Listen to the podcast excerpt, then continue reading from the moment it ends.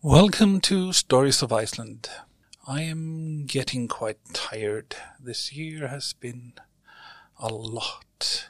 I keep thinking about a passage from one of the legendary sagas.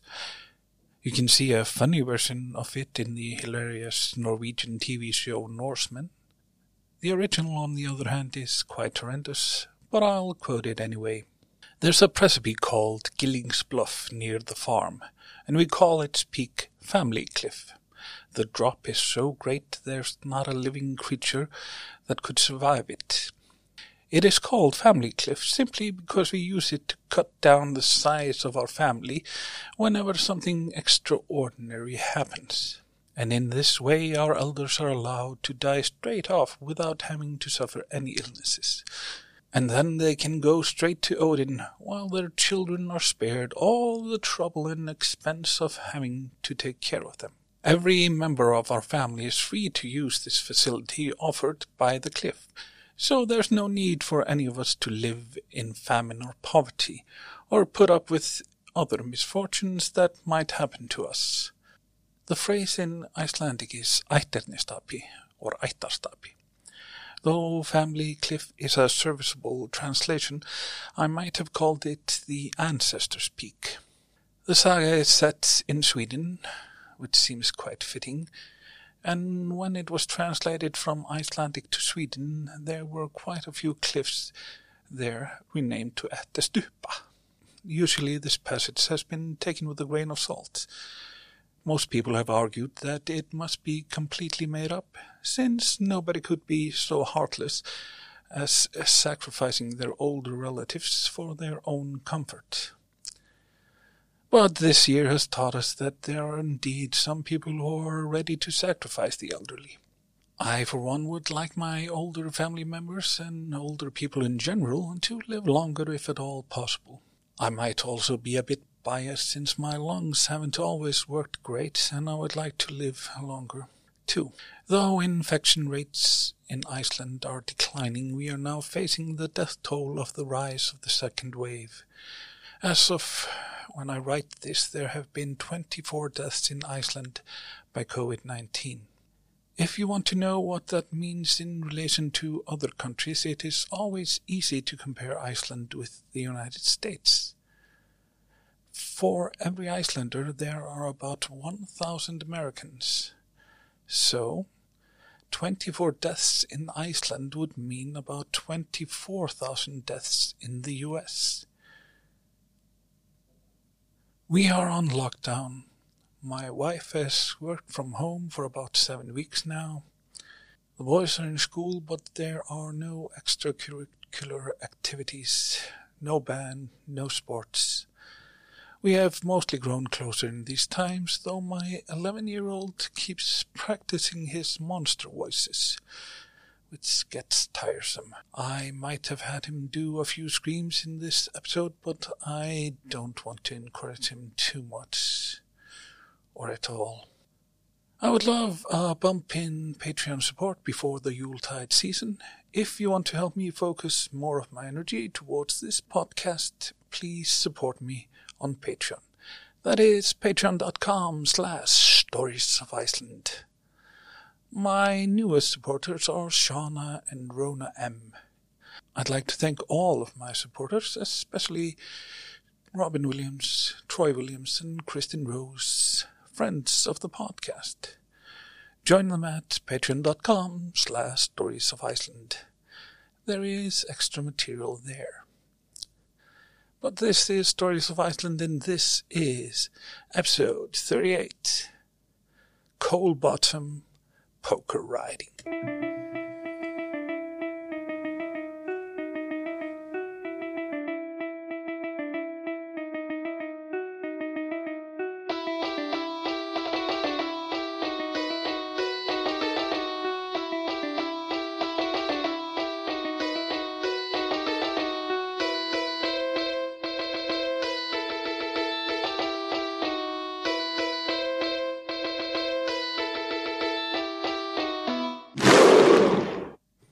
Iceland is in the North Atlantic. Its capital city is Reykjavik. Today's story belongs to the Wonder Tale family of stories. It could be set anywhere in the world, but I decided to include it here since it has elements that have influenced Icelandic culture. The main characters in the story are the sisters Ása, Signy, and Helga. These are the most common female names in Icelandic folklore. I don't think there's any reason for this. The story includes the phrase, see through hill and knoll, which has come into common parlance in Icelandic. It was used in a song called Gegnum holt og hæðir by Þursaflokkurinn. Gegnum holt og hæðir, ég og sé, það, sem var í og það sem á að. I will put a link to the song at storiesoficeland.com. The title of the story, Kolrassa Krókríðandi, was used as a band name for a pretty famous 90s group which was later renamed Bellatrix for the international market. The change of name means that you can easily find Bellatrix on streaming platforms. You can also find them under the name Kolrassa Krókríðandi, but I'm guessing most of you will need to copy paste that name from storiesoficeland.com. For this episode, I have chosen to translate the title to English Coal Bottom Poker Riding. Once there were in a cottage an old man and his wife and their three daughters. The eldest named Signy, the second Ása, and the youngest Helga. The elder sisters led a blissful life compared with that of Helga, for they were much petted by their parents, and every fault of theirs was either pardoned or praised when it came to their parents' ears. Helga, on the contrary, had little cause to rejoice over her parents' love for her, since she had to do all the worst work and everything that the old wife found above her strength. She had to do all the hard labor at home, take care of the kitchen and cookery, clean everything, and put all in order in the cottage. The elder sisters did not even look at these things, but sat in the house on the dais, like court dames, all the winter, and basked in the sun all the summer. They dressed gaudily, and did nothing but make themselves look as pretty as they could. They regarded Helga with envious eyes, for, although she was dressed in rags, was forced to attend to the hardest and dirtiest work, and had only the ass-filled hearth for her bed, everyone found her the nicest looking of them all, and this was a sore pang to her sisters. Once there came a man, of fine looks, smartly dressed, and asked for the hand of Signy. The old man and his wife liked the man, and Signy no less. And as the match was found promising, and all the folks concerned in the matter consented to the stranger's request. The man then walked off with Signy at once, but when they had gone a short way from the cottage, the man suddenly changed his appearance and became a three-headed giant. He then said to Signy, Which would you like me to do? To carry you or to drag you? Signy chose what she liked best, that he should carry her. He made her sit upon one of his heads, and thus carried her home to his cave. There he put her into an underground cellar, and tying her hands behind her back, walked off from her and locked the place. Soon after this, there came a man to the cottage and wooed Ása. He was well dressed and noble and manly looking, and as both parents and Ása liked him, consent was given to his wooing the maiden. The man went away with his bride at once.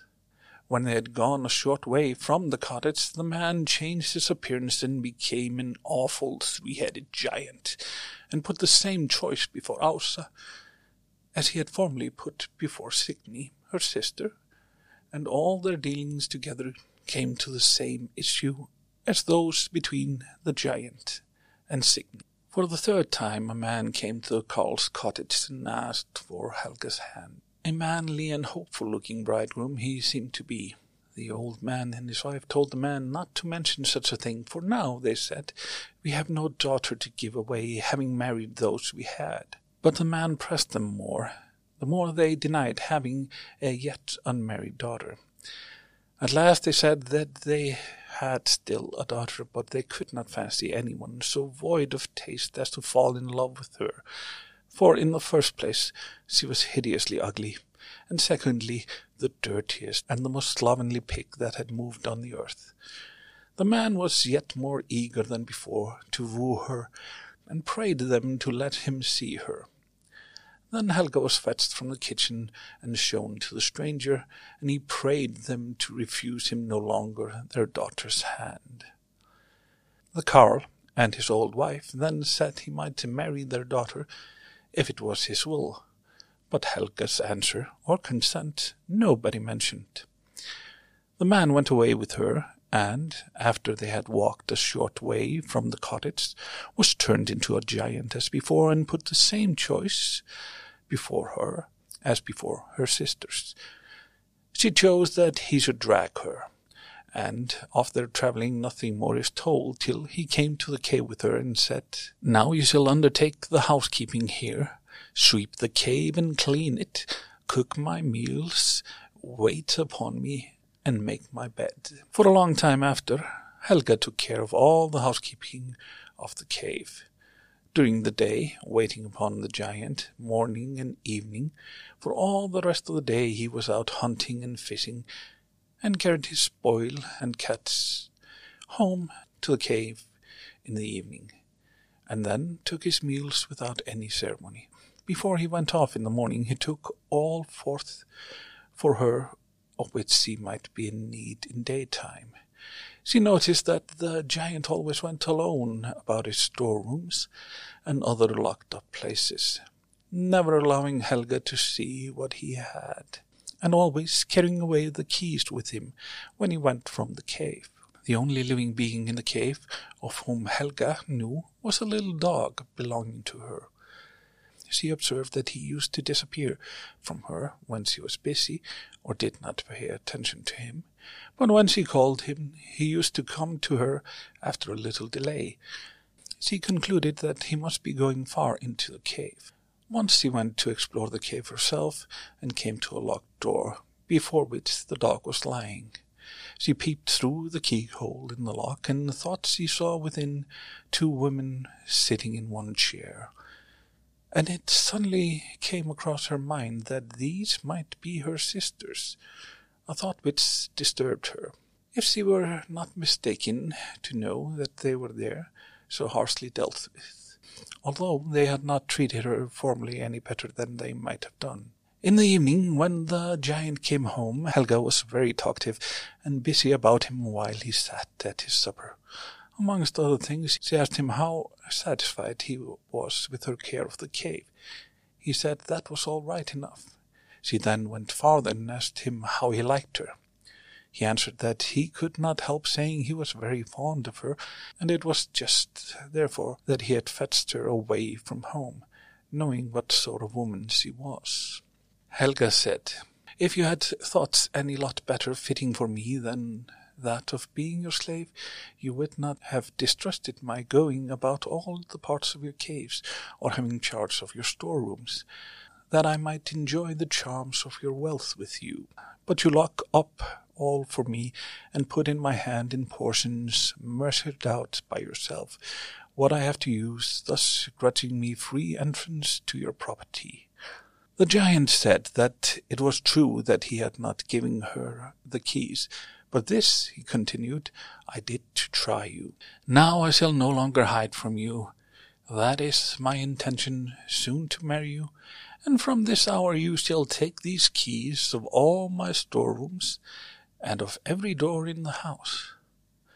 But I warn you strongly not to open a certain door in the cave, although you have got in the month the key to it this door. He sat beckoning towards the doors he had already looked through.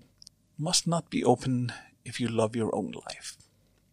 Helga took the bunch of keys and said, You have done well, giant, as you have shown me that you are not going to dishonor me in any way, and that you trust me with free and unhindered charge of your things, and allow me free entrance to your locked up storerooms. Indeed, the time is approaching when I need to be thoroughly acquainted with your household affairs, more than I hitherto have been. But as you say that you are going to marry me within a short while, I certainly think it wiser to put the cave in order and furbish it up in order to have it prepared for the feast, and I will begin my work tomorrow. Then they went to their beds and slept through the night. Next day the old giant went away, as was his wont, but Helga began examining his things. When she had done this, he went to the door to which the dog had been used to go, and tried in the lock the only key that was left in the bunch, and it at once opened the door. Once she entered, she found her sisters starving and thin and nearly dying. She unbound them and refreshed them as far as she could. Then they told her what sort of life they had led with the giant, how he had tried to force them to marry him, and, on their refusing, had thrust them into this out cave and given them just enough food to keep them alive. Then said Helga, Now is there need of a speedy ride and a speedy deed, and if all shall go off smoothly, I am determined to deliver you from your misery and get you away from here, whatever my fate may be afterwards. I will put you in a sack wrapped in fish skins and other leavings of the giant's meal, and will bid him carry the sack home to our father and mother. So she took a large sack and put her sisters into it, and packed all round them the leavings from the giant meals, and then set up the sack leaning against the wall of the cave. When the giant came home in the evening, Helga was very sullen and gloomy. The giant asked her very gently what ailed her. She said that two things were the cause of this. Firstly, she was very tired after the toil of the day, and secondly, she knew that her parents had nothing in the house to eat, while she was living here in plenty of every kind. The giant felt for her when she had thus bewailed herself for a while, and comforted her by saying that it was an easy thing to find some remedy for this. Helga said, I have been thinking today how you might, with the least loss to yourself, relieve my needy parents.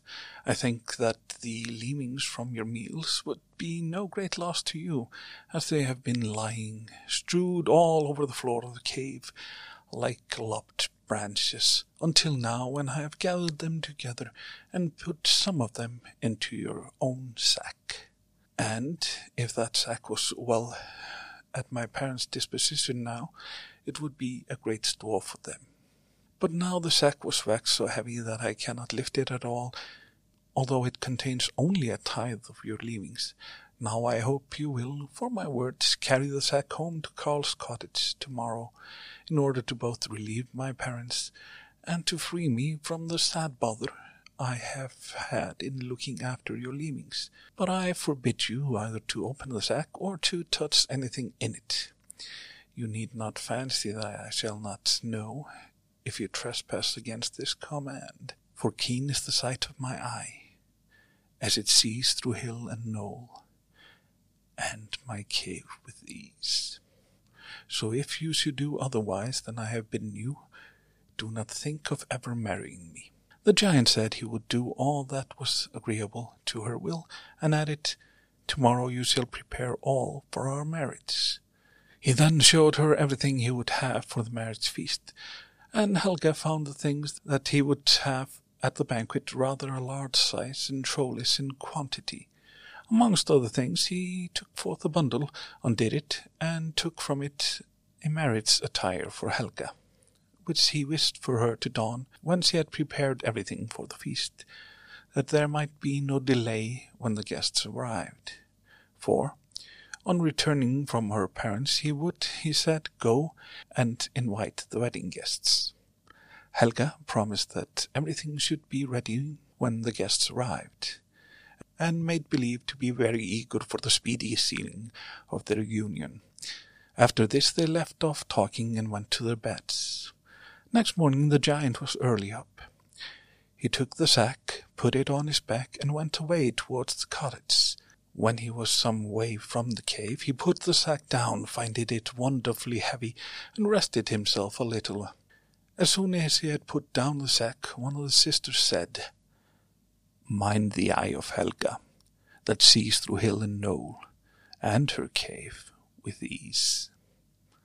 Now the giant thought that Helga saw all that he was about, and said, Oh no, I must not pry into the sack, not even if beneath it my spine would crack, for keen is the eye of my Helga. She sees through hill and knoll, and cave with ease. After this, he took the sack on his back, and went onwards. But a second time he got tired, and finding the sack strangely heavy, he put it down. But then he heard, Mind the eye of Helga, that sees through hill and knoll, and cave with ease. And answering in the same words as before, he went on.